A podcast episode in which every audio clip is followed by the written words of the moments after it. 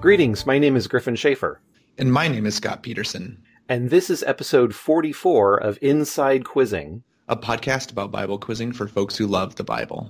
And in this episode forty-four, we are coming off of our sort of uh, mid to late summer hiatus and entering into the quizzing season. It's very exciting for a number of reasons. So just a, you know, like a couple hours ago, uh, Sherilyn, my wife, and I were out in the ba- our backyard, uh, sort of clearing out the last of the pickles and let's see, uh, let's see, a couple of different kinds of pickles and watermelon and sort of the general harvesting up of the last bit of crops. And we finally cut off our pumpkins. We have like, I don't know, six fairly decently sized and extraordinarily heavy pumpkins.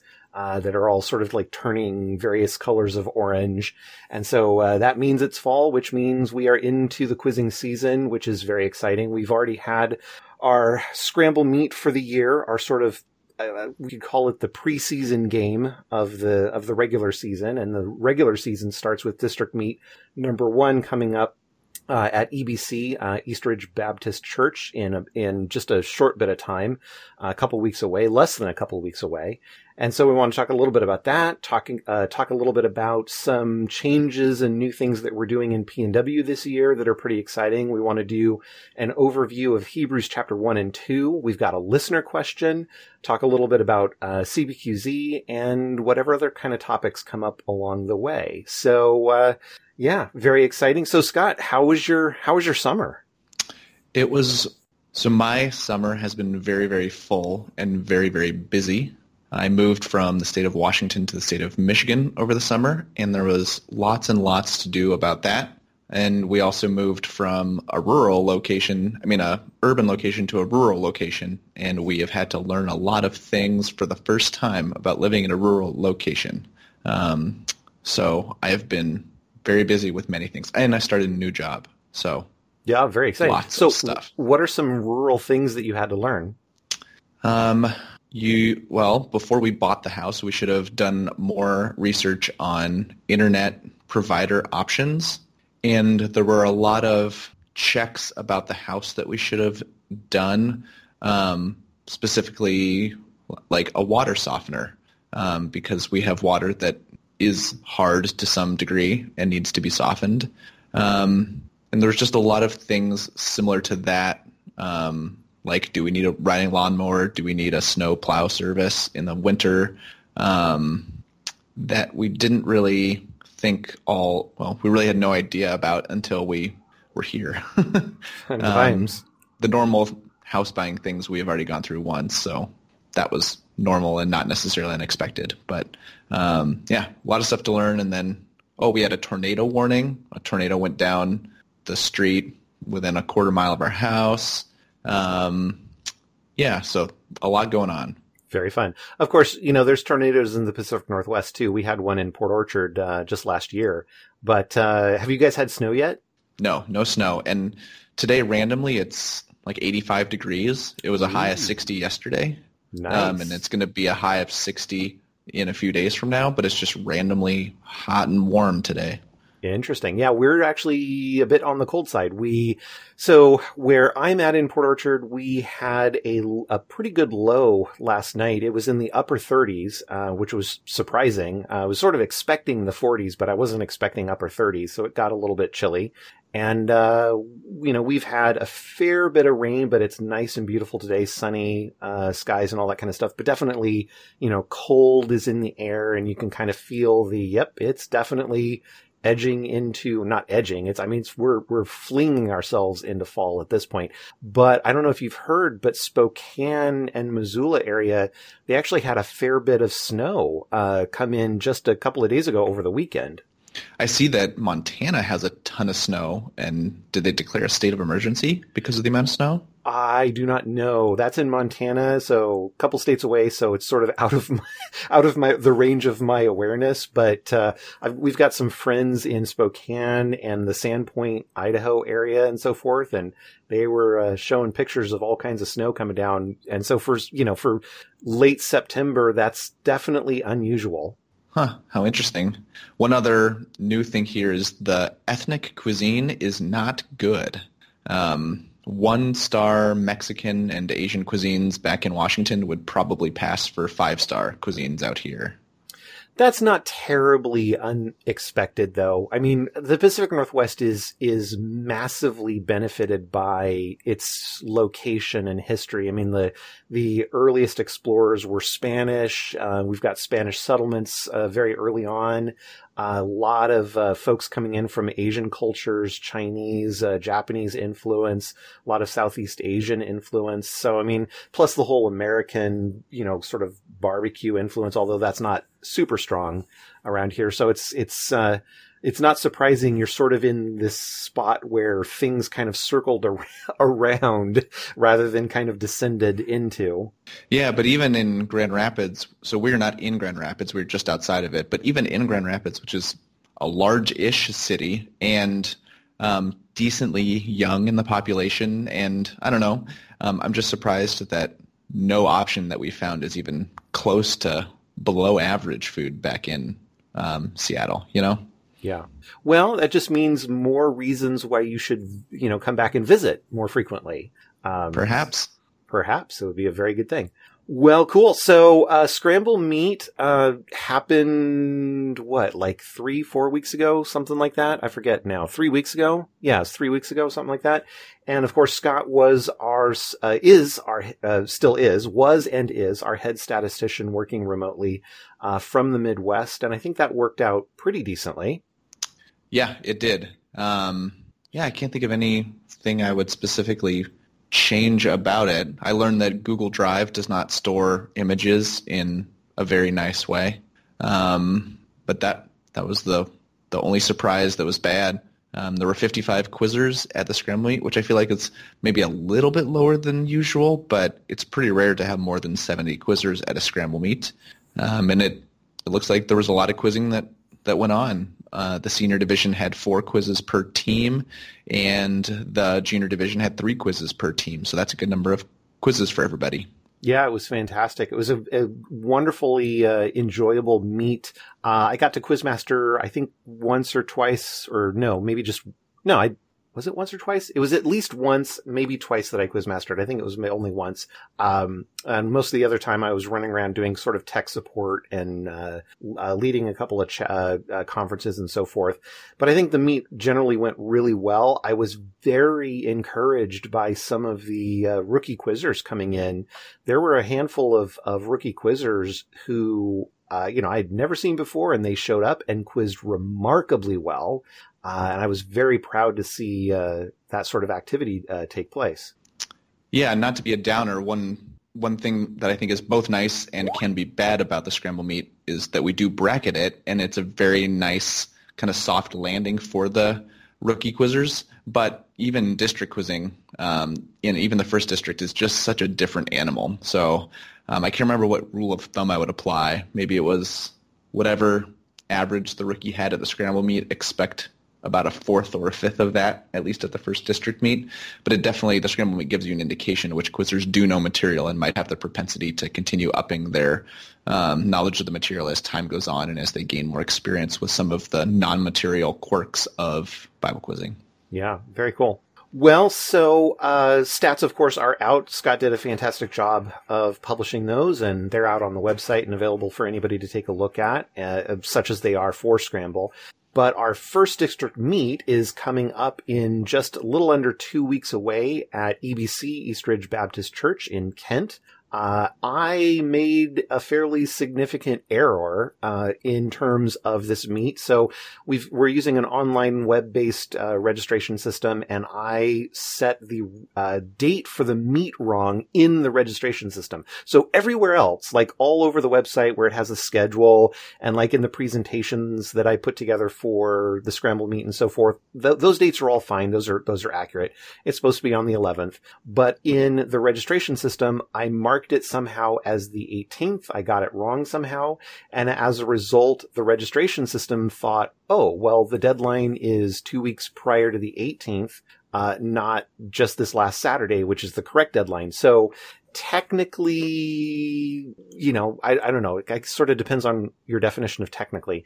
Technically, according to the computer, we haven't actually reached the registration deadline, but our general policy has been two weeks prior to the registration is the deadline. So I sent out an email uh, a little bit earlier today reminding everybody like, okay, I screwed up, but please go register as quickly as you can because that would be very helpful to the host. But I'm going to keep the deadline the same. It's still this upcoming uh, uh, end of the week, uh, just so that nobody's like super surprised or anything, you know, changing a deadline on people at the last minute isn't isn't too kosher. But with that being said, please register as soon as you can. Uh, officials, if you're out there in P N W, please register as well. You can either do that under your local church if you're there, or if you're independent, you can do it under P N W T I. But I just want to make sure that everybody's in the registration system. Uh, check-in is at six p.m. on Friday, the eleventh. And announcements will start at six thirty, and all of the schedule for Saturday or Friday and Saturday in terms of just sort of high block level stuff is on the website presently. Of course, the draw isn't generated yet. Uh, Jeremy's working on that. Uh, and one thing of note that we are going to be doing this year, and we talked about this at Scramble, but it uh, didn't do it at Scramble because we were announcing it and getting set it up, uh, getting it set up for the regular district meets this year. Uh, we are going to be conducting adult quizzing. So we are, we've established, we're uh, in the process of establishing an adult quizzing league. Uh, it's going to be pretty minimalistic. Our focus is always going to be predominantly and, uh, on, predominantly on youth quizzing. That's the point of the program. But for folks who have graduated out of the program, who still have a love for quizzing, which is pretty much everybody, uh, this is an opportunity to do just a little bit of, of, you know, quizzing afterward, uh, kind of on the side. So we're going to be doing two quizzes on Saturday, uh, for Adult League. And if you are interested at all in participating, the only requirement, I think, is that you just not be eligible for regular quizzing, uh, and, uh, you know, by age or whatnot. And then uh, you can participate. And if you're interested in that, you'd need to email Jeremy as soon as possible. Uh, uh but certainly before the meet, he's going to be putting a draw together, I think Friday, uh, for those two quizzes. And it's just going to be pretty simple stuff. It's just going to be the same material overset, the same rules and everything. And uh, we're going to be using basic prelim scoring uh, pretty much. And that's it. No brackets or any anything fancy like that for adult quizzing, because there's only going to be two quizzes per meet and that's it. So uh, a lot of fun there. So, um, Scott, another reason for you to move back, right? Perhaps, but doesn't Great Lakes do this as well? There are a couple other districts that are actually starting to get into this. I don't know of any that are, were actually doing it yet, but I know of at least, oh gosh, was Great Lakes doing it or was it Western Great Lakes? Oh, I can't remember now. Oh, it's one of them that was thinking about doing this too. And was Metro? Uh, Alan, if you're listening, shoot me an email. Is, is Metro thinking about doing this too? I forget there was a couple other districts, um, that were, that were thinking about it. We were talking about it at internationals, but I don't know of anyone else that, that was historically doing it before now. Uh, oh wait, was West I Ken? do, I do remember that Metro, not Metro, um, Great Lakes has an alumni quiz meet. Ooh. And I think they do it once a year and it's like a one day meet for any alumni. Um, but they may not do something regularly at each meet. That's cool. I and I recall, I, re, I gosh, my memory is awful right now. I want to say somebody from West Can was was maybe thinking about doing Adult League or something, um, but I forget. But definitely P N W is going to be doing it, um, at, at least to a small scale this year. So a lot of opportunities there. And of course, Scott is our, you know, uh, quizzing missionary to the Midwest. So in the uh, uh, quiz district that he's going to be spinning up there, uh, they can certainly uh, start employing adult quizzing uh, anytime they want to. So that'll be a fantastic thing. Uh, so another th- announcement that we're going to be doing is, uh, or I'm actually doing the announcement now, but actually doing the event on Saturday at the meet. So after the meet is over, and everybody is totally tired and wants to go home, there is actually going to be a post-meet optional fellowship dinner. Uh, basically, folks, if they want to, if they've got time and the capability to do so, we're going to descend upon a restaurant location at the end of each district meet and have an opportunity to fellowship a little bit longer together before everybody separates and goes to their, uh, you know, home uh, locations. And at the uh, at E B C, our post-meet dinner location is going to be Mod Pizza, and apparently there's several of these. So uh, the specific one is on Kent Kangley Road or something Kangley. like that. Kangley? Ken- Kent Kangley. Kent Kangley Road. Um, so if you need specific directions for that, I mean, I'm going to be passing that out at the, uh, at the meet itself and talking about it at the meet itself. Uh, but it's just, it's just a short ways south of E B C, uh, I think along one of the main roads there. So fairly easy to get to. So, uh, very much hope if you can make it to there, uh, it would be great to be able to see you. All right. Well, with that said, um, let's move on into some of our, you know, discussion items. Uh, the first one being uh, Hebrews chapter one and two. So, Scott, what did you? What are your thoughts about Hebrews uh, one and two? So, Hebrews has a soft place in my heart because it is the material that I know the best by far. It was my last year of competitive quizzing, and I memorized um, the whole material again eight years later um, during my first year back in the district when I also coached internationals. Um, so, I'm quite familiar with the material, and I think it's very fun material for a lot of reasons. One of the biggest being that I think it's the easiest material um, to learn. So it might be the easiest material to score decently well on, but because competition is relative, it it probably it might be among the hardest material to score really super excellently on, like averaging above an eighty-five or trying to be top ten or fifteen internationals, um, because the material is shorter, and so to differentiate yourself, you need to do things that you just really don't have to do in gospel years. But looking at Hebrews chapter one, it's a great length. We're starting out with just fourteen verses, so quotes and C V Rs are not going to be a problem, um, and there's lots of good key, uh, unique words in there, specifically in verse three. I imagine it looks like one, two, three, four, five, six. So almost half the material is is a key verse within the P N W district. Um, and there's just a lot of really cool material in there. So I think it's fun to learn. It's memorable. It's decently easy. And it's going to be the basis for all kinds of question types at that first district meet. Yeah, totally agreed. So I think I would call it the second easiest book to memorize. I think James is actually easier. Um, that being said, James is also shorter, so I don't know. I was, maybe... ta- I was talking about the general year, so Hebrews oh, versus Peter yes. together. Yeah, that's true. Romans is definitely not. so Romans is not not nearly as easy to memorize as Hebrews, and sort sort of uh, you know Hebrews in scope is much larger. So yeah, in, in that regard, I I very much agree. Uh, I think the language is simpler in Hebrews than in, say, the gospel narratives, but there are some very interesting words that pop up, uh, words that we don't normally speak of, uh, you know, anointing, uh, purification, and so forth, uh, even just in chapter one here. Uh, some of those words are going to be I mean, they're very interesting to memorize and kind of delve into the history and the sort of the, the where those words come from. And they also make for a lot of key fast jumping material. No situation questions this year. So um, I know some folks love situation questions. I've never, I've never been able to love situation questions. I try to love them, but it just, I've never been able to come around to it. Uh, but yeah, fourteen verses in chapter one, very short. Uh, chapter two is just a tiny bit bigger. It's still pretty short. It's, it clocks in at eighteen, which is still fairly short given what we were dealing with in John last year. So still fairly short. Uh, but again, a fairly even distribution of unique words everywhere. Uh, tends to be clustered both in chapters one and two near the beginning and the end, similar in chapter two near the beginning and the end, but they're fairly evenly distributed. Uh, decent sizing of the verses as well. Um, you know, in particular in chapter two, take a look at verses seventeen and eighteen, uh, both independent uh, key verses in P N W. So there's not going to be like a quote these two verses, but uh, seventeen in particular is fairly long. Make sure that you're careful as you're you're memorizing through that, because the ins and the the is there a the? Yeah, there's a the.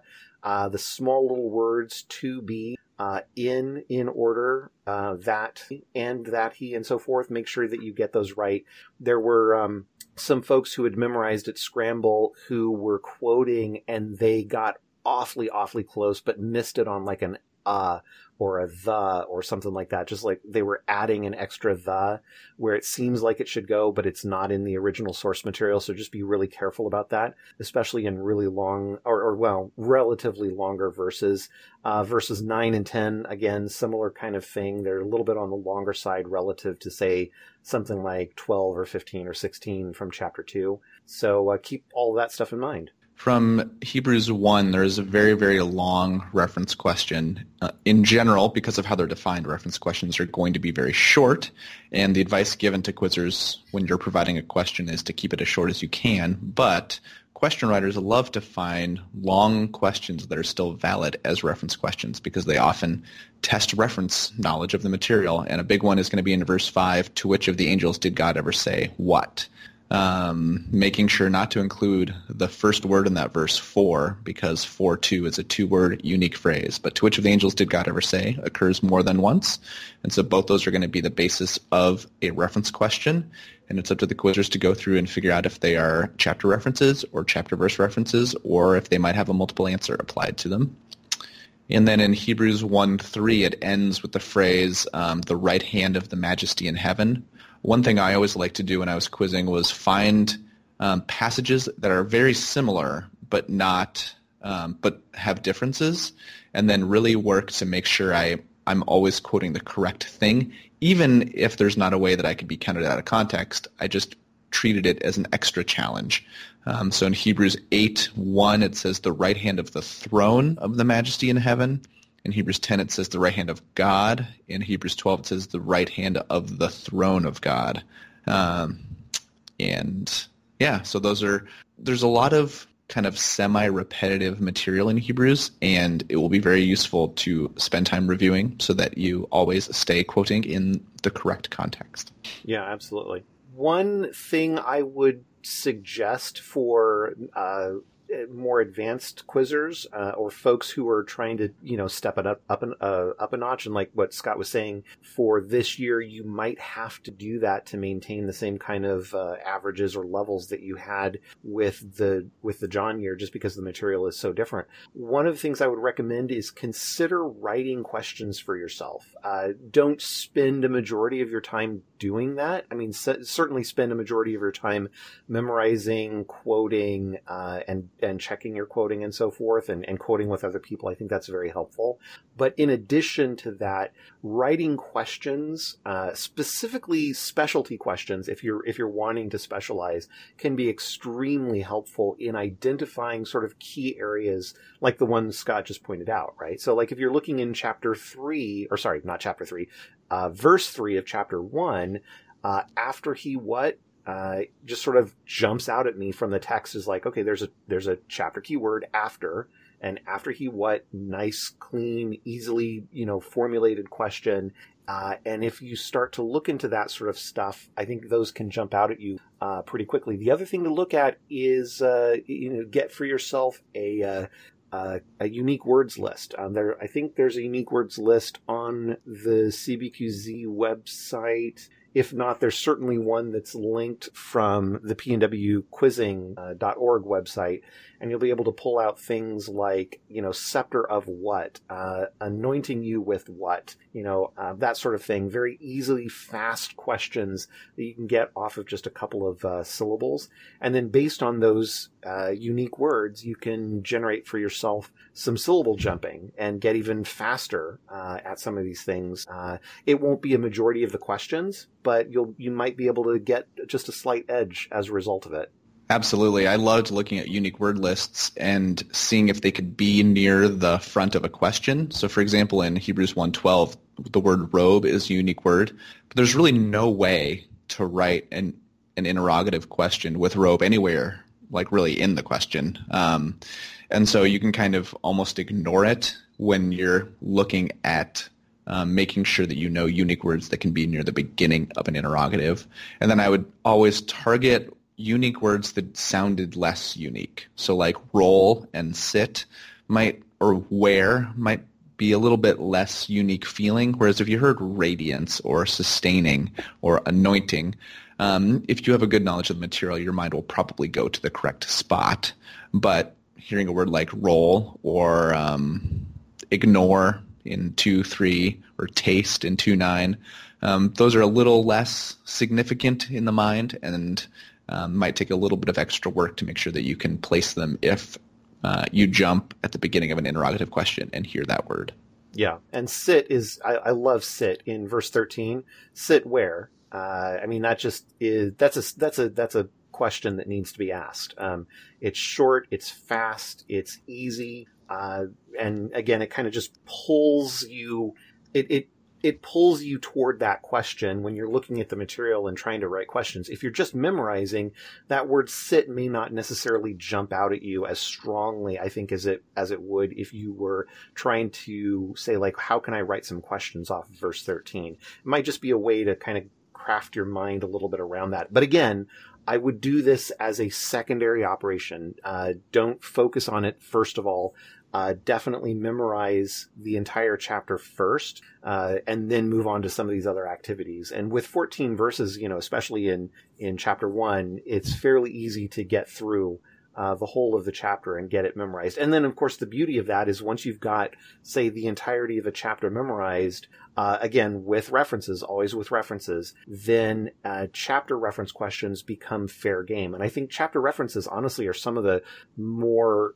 Uh, not underutilized question types, but I think it's it certainly has a great opportunity there at district level to be able to grab some easy questions from chapter reference uh, types. I think at district jumping speeds, chapter references are extremely underutilized. They can be very safe to jump on because you're always hearing how the question starts. Um, at the internationals level, I think they're by far the hardest question type, but at the district level where you're going to most likely get at least three syllables, I think they are very, very gettable. And an awesome thing about them is because you're given the chapter right up front, you don't have to memorize the whole material to jump on these. You just have to be able to hear the chapter and know, like, oh, I know this chapter, or I don't know this chapter. Um, and I don't know if this is a tangent, Griffin, but you said make sure to memorize the chapter first. I, I never did it that way. And I think... Oh, really? I think it could be different. So I think while there are probably some principles of memorization that are just great principles and true for everyone, I think every brain is very specific and unique, and the, the way that is best for you to deal with the material and study it can be very different. I know of a quizzer who wanted to memorize the material with references, and so started by memorizing verse one, verse five, verse ten, verse fifteen, verse twenty, so that when they were asked verse seven or verse twelve, they had these kind of signposts that that, that they knew better than everything else and could work to um, get to those verses in between. Um, I didn't like to put the pressure on myself on day one of studying to memorize verses and material, and so I did everything but that. I wrote questions. I um, made unique word cards. I actually wrote the whole material out by hand usually. And I would also voice record the material on um, onto cassettes. And I would listen to the material. I would listen to my brother quote. And then it was usually a day or two before each week's practice that I would really start going through the material to see how much I could quote. And it was always a surprising amount. And so that actual final memorization and review was really pretty short for me um, because I dealt with the material in so many ways. And I really just liked spending time in a kind of a lower pressure situation where I wasn't testing myself, and then I tested myself as we got to the end of the week or closer to a quiz meet. Yeah, I totally agree. Let, let me let me rephrase. When I say first, I, I think I mean in prioritization, um, but not like mm, not necessarily mm-hmm. order, um, if that makes any sense. My my concern that I have in recommending that quizzers write questions is that they... that that maybe some write questions and not memorize. So I, I, as a coach many years ago, I had some quizzers who were you know, a couple of years they would memorize and they would do okay. And then, you know, life got in the way, but they still loved quizzing and they still wanted to partic- participate. And uh, so to sort of counter the fact that they didn't have as much time to memorize, they spent a lot of time, in effect, memorizing the rule book. Uh, so we had one captain uh, in particular who was, I mean, all, could almost quote you the rule book uh, at, at that level of knowledge. He really understood uh, the rule book, but he didn't have verses memorized. And so he would go in and challenge, and usually it didn't work out so well for him.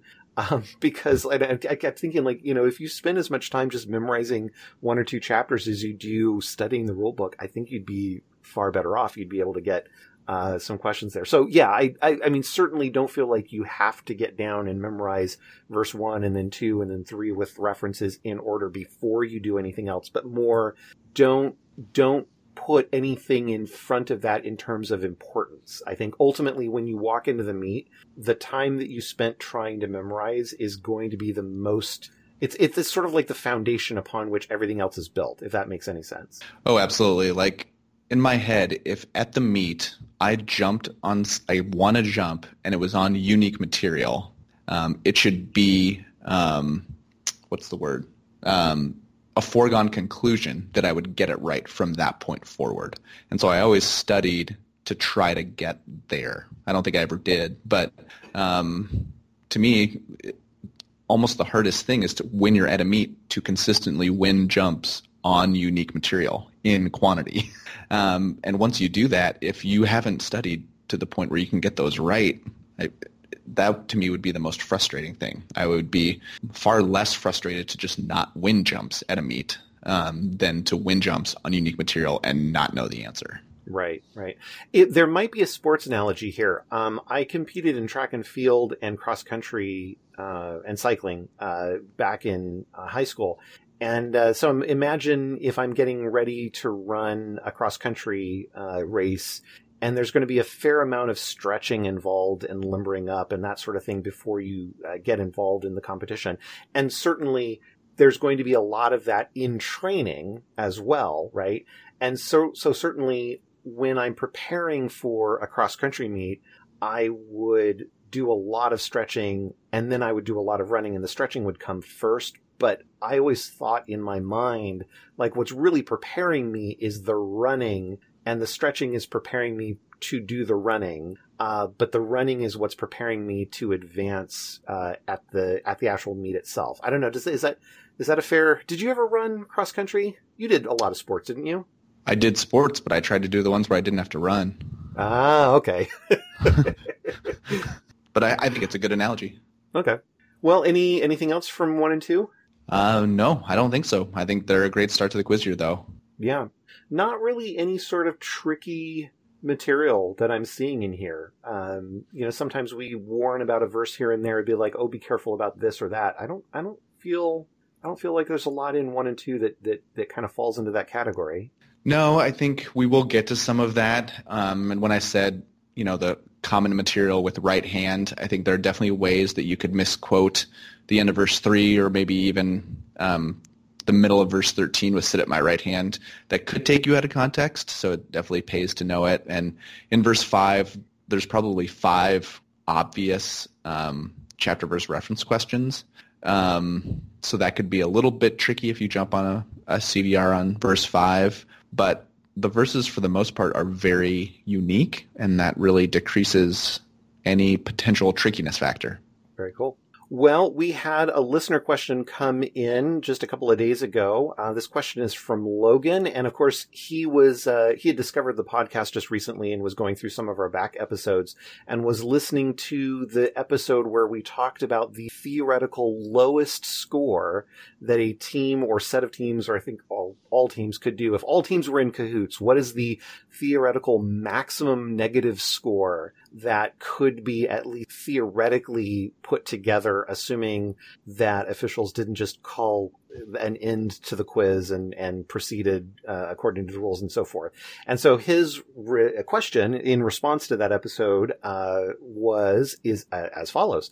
What is the biggest gap in points that can ever happen between two teams? In other words, how many points can another team get while having another team get a really low score to create the biggest point Uh, diff or his biggest difference in points. And of course, this is a, we have to assume here that uh, all teams and the officials are in on it, and they're all effectively like working towards this end of how do we produce the largest point spread. So without going into, you know, a two hour detailed description of how we're going to get there, do you have a rough, do you have a rough idea of what that could be like?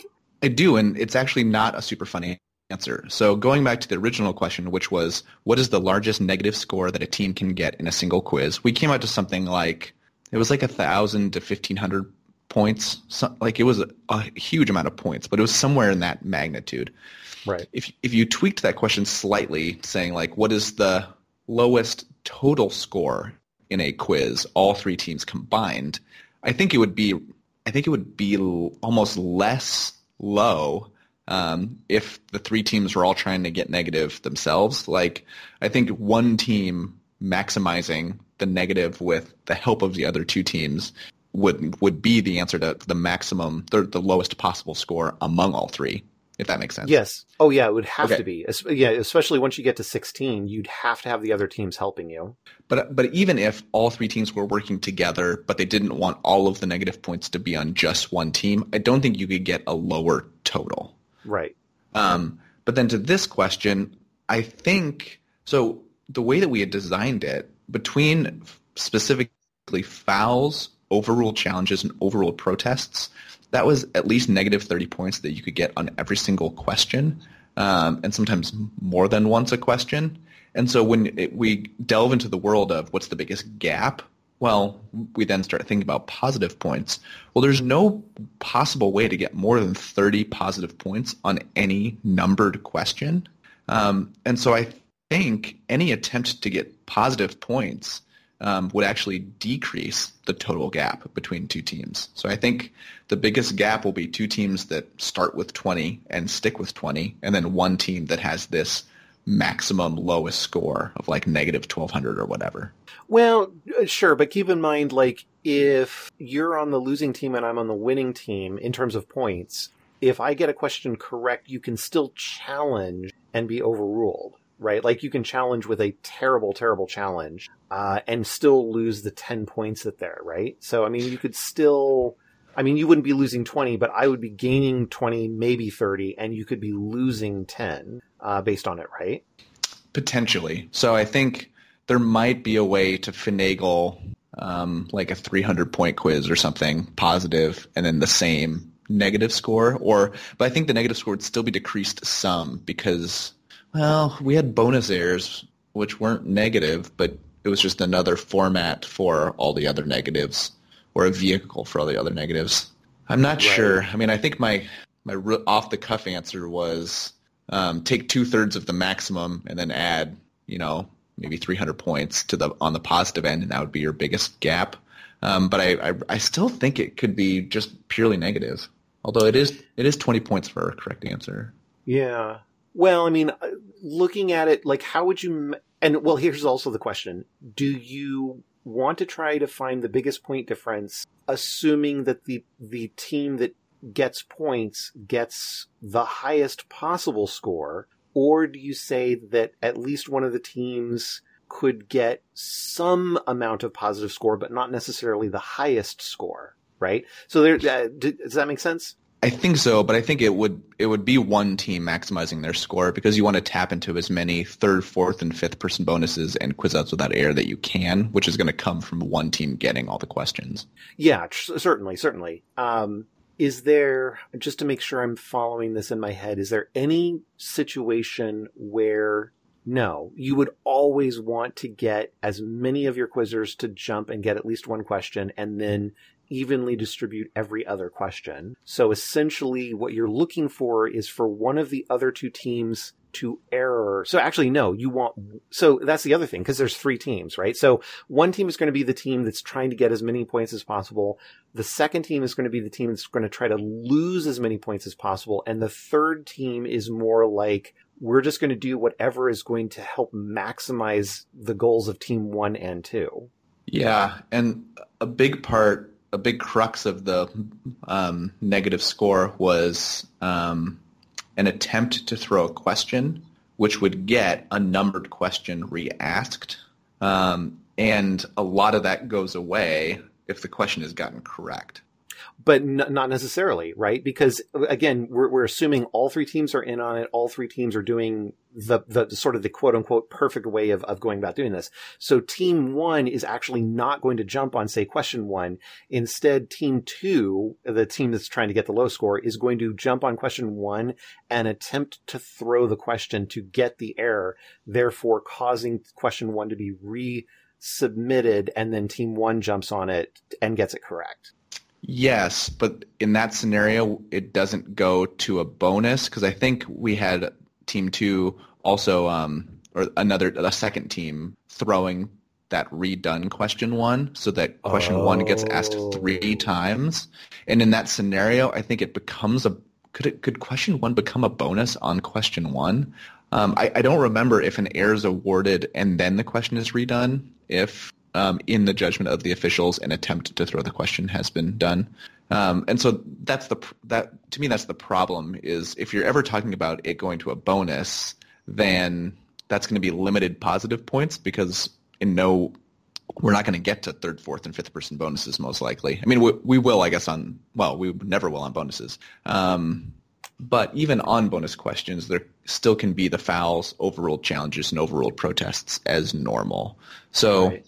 Um, really, the name of the game is maximizing the number of counting questions where we can have a foul, an overall challenge, and an overall protest on. Because ideally, there's sixty of those, right? Yeah. twenty times three. Right. Um, although, here's a like if an attempt to, is made to throw sixteen, does sixteen repeat or does sixteen A repeat? Could you have not? If it's a if if it's a thrown question, it's sixteen. Right. So could, now, if it's an error, it goes to A, but if it's a thrown question, you repeat sixteen. Could you have nine questions asked on sixteen through twenty? Um, See, this is where it's already hazy, no. But really that was the big thing, was the the attempt to throw a question, because it enables a numbered question to be re-asked. So as long as we can keep the number of total questions being asked and squeeze as many positives as we can, um, the actual negatives from errors is really a small part of the overall negative number, because um, it's really just negative ten times maybe fifteen, because mm-hmm. you need a few questions to, to get into error points, and that can easily be made up in correct questions and overtaken. So there might be a way to add an extra one hundred or two hundred to the gap maybe. Um, yeah. Well, it's definitely something that needs to be done on paper. It sounds like there's a lot of implications on this one. Um, I love the question. I mean, it, it's totally impractical and silly, but I mean, welcome to Inside Quizzing, right? Like what, thirty-seven point two, thirty-seven point three percent of everything we do is impractical and ridiculous. So this fits right in. Absolutely. Speaking of ridiculousness, what do you have cooking up next, Griffin? Ah, so you're looking ahead on our show notes. Well, so I wanted to give a C B Q Z update. So uh, it, it a lot has happened uh, with C B Q Z uh, since last year. So we not demoed, I guess we used uh, C B Q Z at Internationals uh, for the answer judge uh, uh, component of quizzing. We did not use it for question management or for you know, rendering any other part of quizzing. It was just purely for the answer judges to be able to look up stuff.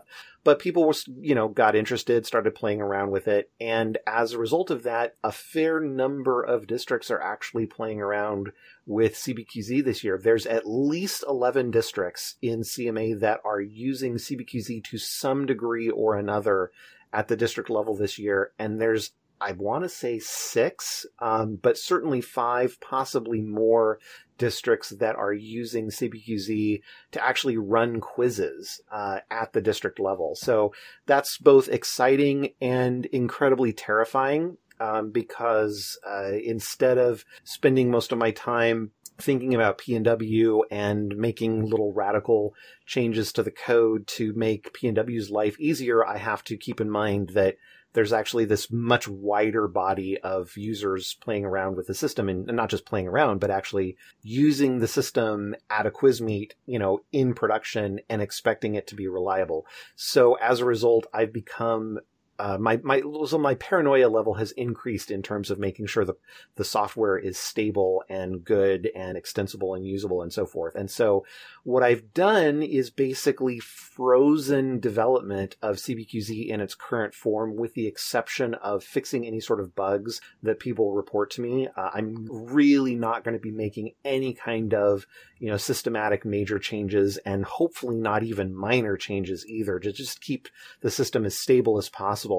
But that being said, uh, I am not a fan of the way the framework is currently structured. So essentially, you know, going way back in time, C B Q Z was really just a, a, a modernization of a piece of software that I wrote like twenty-five years ago or something, twenty, twenty-five years ago. And uh, it was originally a P C-based program, uh, you know, written in C, C plus plus, and so forth. And I've Uh, took the original ideas of that program and factored them into this web-based system, predominantly for me to use at quiz meets. And then, of course, you know, I've talked Scott's ear off about it a ton, and he eventually started playing around with it, and we expanded the use of it into P N W uh, a couple years ago. And uh, in at each particular step along the way, it sort of just got It was more the, oh, hey, we need this kind of functionality. And we're like, okay, great, let's insert it, let's insert it, let's insert it. And we just kept bolting more and more stuff onto this, you know, small little tiny framework. Uh, and it, you know, in the, to, to the credit of the framework, it's still working, you know, it's, it's stable, it's usable. Uh, but every time I want to talk about major feature changes or like kind of changing the mental model of how the software works, it's definitely kind of showing its its kind of age and its cruftiness in terms of how things are interconnected. So, you know, one one great example of that is the way question sets are shared right now. Uh, the system was sort of in, envisioned around this idea that, you know, you as a quizmaster or you as a coach would sit down and write your questions, and you might share them with a, a co-coach, or as a quizmaster, you might share your question set with another quizmaster, that sort of stuff.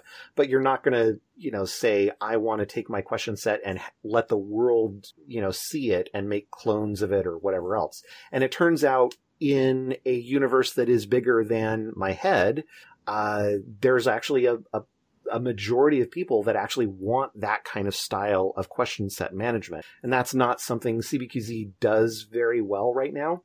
And so one of the things I'm working on is a complete ground up reworking of the entire software. I'm not doing it live on C B Q Z. It's done in a development environment, and none of it will touch C B Q Z this year. And my goal is to have it done and ready to flip the switch over as soon as Internationals is done at the end of this season. Uh, so that way, all of the instability is withheld from C B Q Z until it's okay over the summer break to be able to to throw it on there and play around with it and that sort of stuff. So that's kind of the stuff that's in works there in, in terms of big picture. Now, in terms of smaller picture, one of the things that we had to do at Internationals was we, um, there was a, I forget exactly how it worked out logistically, but there was a team that was stuck behind a couple of different quizzes. And so we had a good, I don't know, I want to say an hour's wait, maybe an hour and a half wait that we had at one point for a, a team to show up. We had two of the three teams ready in the room, but the third team was was kind of stuck behind a kind of a stacking up ordering of events uh, in another room. And so we were kind of bored, and we we're like, well, what are we going to do? And so, as is tradition uh, in P N W, I've, I've been doing this for a number of years. Uh, I would do Princess Bride questions. And of course, I would just make these up off the top of my head. And I had realized, you know, I started asking a couple questions and then very quickly realized that um, it had been a number of years since I had seen the movie, uh, which is a, a failing that I have corrected since Internationals. But the other thing was, I was thinking, well, C B Q Z is fairly flexible. Uh, you don't have to have biblical material in there. Uh, and so then I thought, well, we could actually do an import of the Princess Bride uh, screenplay and actually write questions in C B Q Z and actually have Princess Bride quizzes uh, based on the Princess Bride screenplay. And so, yeah, I'm working on that, and it might be, do- well, it's definitely going to be done before the E B C meet in, you know, less than two weeks away. It might be done by the end of this week. Uh, now, it won't be question sets. It'll just be the material and that sort of stuff. And then, of course, we'll have to actually write the question sets uh, based on the material. But yeah, that's upcoming. That's awesome. Are you are you doing any sort of references, or is it just going to be the book or maybe chapters? No, there is definitely references. Um, so I have no earthly idea how normal people are going to memorize references, because there's no canonical referencing. But there are, and in fact, even the screenplay itself is uh, not well set out in terms of scenes, right? So, like, you know, usually screenplays will will have scene breaks, and this particular screenplay is not quite that way. They they had a shooting script, uh, which is very different than the actual words that were spoken, right? So you can't go to the original shooting script and say, okay, this is scene this, this is scene that, because it doesn't quite break down that way in terms of who said what, and then post-edit, right? So to make things canonical, I basically had to go to the actual words from the actual movie and the scene breaks that are from the actual movie, which are, you know, a little bit more strict to be able to put things together. So, in fact, there are, uh, in terms of chapters and verses, there is the, a chapter is synonymous with a scene, and a verse is synonymous with a line, but a line can is is basically anything that is a non-break between characters. So if you if you know Inigo has you know two or three sentences and a long long long pause and then another sentence, that's considered one verse, quote unquote, in terms of of C B Q Z. So a verse a verse change is any time a person, uh, the person speaking switches. Uh, narration counts as a person speaking, so that's all included as well, you know, with the voiceovers and all that kind of stuff. Um, Peter Falk and, and his whole, you know, grandfather reading kind of stuff. So, yeah, in terms of question types, certainly you could technically do quote questions, although I don't know how on earth that would work practically, because I don't think anybody's going to sit down and actually memorize the references that are coming out of this thing. Um, I, but you could, in fact, do situation questions quite easily. Uh, that's the, all of that material is going to be included uh, in the set. So, yeah, it'll it, it'll definitely be interesting. That's awesome, and I, now I can see why it's taking you a little bit of time, because I've wanted to have the Harry Potter text within something C B Q Z just for the searching power, um, but I was not envisioning anything more granular than saying a chapter of the book is a chapter, and there are no, there's no concept of verses. And if that's the case, I would just have to have the text, and then I bet you you could put it into C B Q Z pretty easily. Um, but it's the, the construction of those verse breaks that probably take the most time. Yeah, and of course you have to be careful about uh, unique words and so forth. So every verse has to be attributed to a speaker, but that at, that attribution cannot be considered in terms of the uniqueness of the material. Uh, so like if you're looking at for a unique word, the, the, the non-spoken attribution of the person speaking cannot be uh, included in the calculational product of, is that making, does that make sense what I'm saying? It does not. Okay. Um, so if I am Fezzik and I say Vin, uh, Vizzini, Vizzini, Vizzini, ooh, man, v- I'm showing. Vizzini. Yeah, okay. So if I say his name, his name now is in the context of what I'm talking about. Not context. His name now is in the material that I am speaking. It is now part of the, you know, Princess Bride historical record, let's say, right? Okay. Um, but, but prior to me saying that, if Vizzini is actually in a scene and he's talking, I need to attribute in the material that he's the one who's talking, but I can't actually use that in terms of C B Q Z to calculate whether that's a, his name is a unique word or not, because his name only shows up, I believe, uh, I think it's only in Act three when his name shows up for the first time. I'm trying to remember. So you're saying that a character can speak something without it being um, attributed to him? Well, it needs to be attributed without the attribution altering the the, the color coding of the words. Gotcha. So you just need some concept of like clarification, right? Where it's just a word in right. brackets that C B Q Z ignores. Right, right. Um, and of course, that all happens in terms of searching just fine. Uh, well, sort of. It, it that works just fine in terms of question writing, but in terms of the actual material itself and color coding, uh, it's a concept that was it was utterly foreign to to the notion of how C B Q Z considers material, because it, it it's not a real scenario with real with real biblical material. Uh, so yeah, we like we don't we don't say Hebrews chapter one verse three was written by Paul, right? It's just sort of that's that's a non that's a non concept. So it's definitely been an interesting exercise, and obviously I'm not going to be doing any kind of C B Q Z code alteration. This is purely just data stuff, uh, because you know obviously this is just for fun. You say that until I log thirty issues related to Princess Bride in a week. Oh, that's true. And knowing me, I have a sickness. I'm going to go through and fix every one of those thirty issues because I won't be able to not do it. They're they're, they're going to be clever. They're yeah. gonna you're going to see the value, but. Yeah, I know. I'm going to see the value, and I'm totally going to do it. So when you're talking about Harry Potter, are you talking about the, the book? Or are you talking about the movies? Or what are you talking about in terms of like loading the material? The books. Oh, interesting. Okay. Because there's often times well, where I want to um, create trivia, but I just have to page through the books to do so, and I'm unable to create trivia like, you know, this character is a student um, and named in five different books, but is not one of the main five characters. You know, like, but I'm not able to do anything based on um, proper name usage or book occurrence or anything like that because I just don't know the data.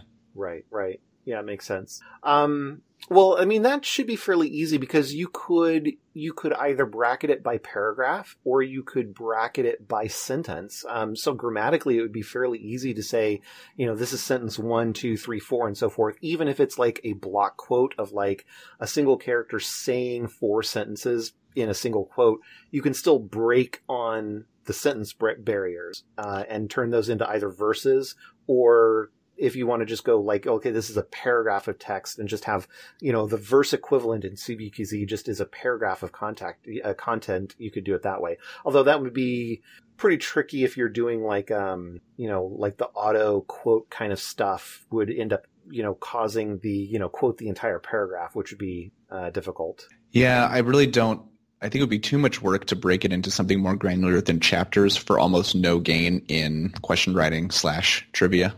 Um, I think the largest bits of trivia would, would, I mean, I found that when I'm just referencing either the book name or the chapter name is most useful and fun. Um, but more granular than that, I don't think would add to the fun. True. But I mean, it's a fairly easy thing programmatically to do. Sure. Yeah. Um, and it would allow you to do, well, you could still do finish these quotes. It just, you couldn't do any of the auto stuff. You just have to right. can it yourself. Right. Well, fun time. So that's kind of the upcoming stuff there. So beyond any of that craziness, and definitely this episode is proof that our brains are twisted and weird, but um, beyond, beyond that, any other kind of news or updates from you, Scott? I can't think of anything. Cool. I can't think of anything either. I'm sure we're going to come up with more ideas between now and uh, E B C and then certainly beyond. Of course, we definitely want to hear from you guys. Uh, please email us at I Q at C B Q Z dot org, even if it's just to say hi. We'd love to hear from listeners. Uh, I know we've got some a lot of folks in P N W listening. We've got a lot of folks in Canada. We've got a lot of folks sprinkled across the U S. We'd love to be able to hear from every one of you. Just kind of throw us a line and any kind of thoughts that, that you've got around anything quizzing related or even, you know, not quizzing related. We'd love to hear from you. Uh, I Q at C B Q Z dot org. You can also follow us on Twitter. Our account is at Inside Quizzing. And with that, I will wish you all a wonderful next couple of weeks and uh, God bless. And I will see P N W people in a little under a couple of weeks at E B C. All right. See you all later.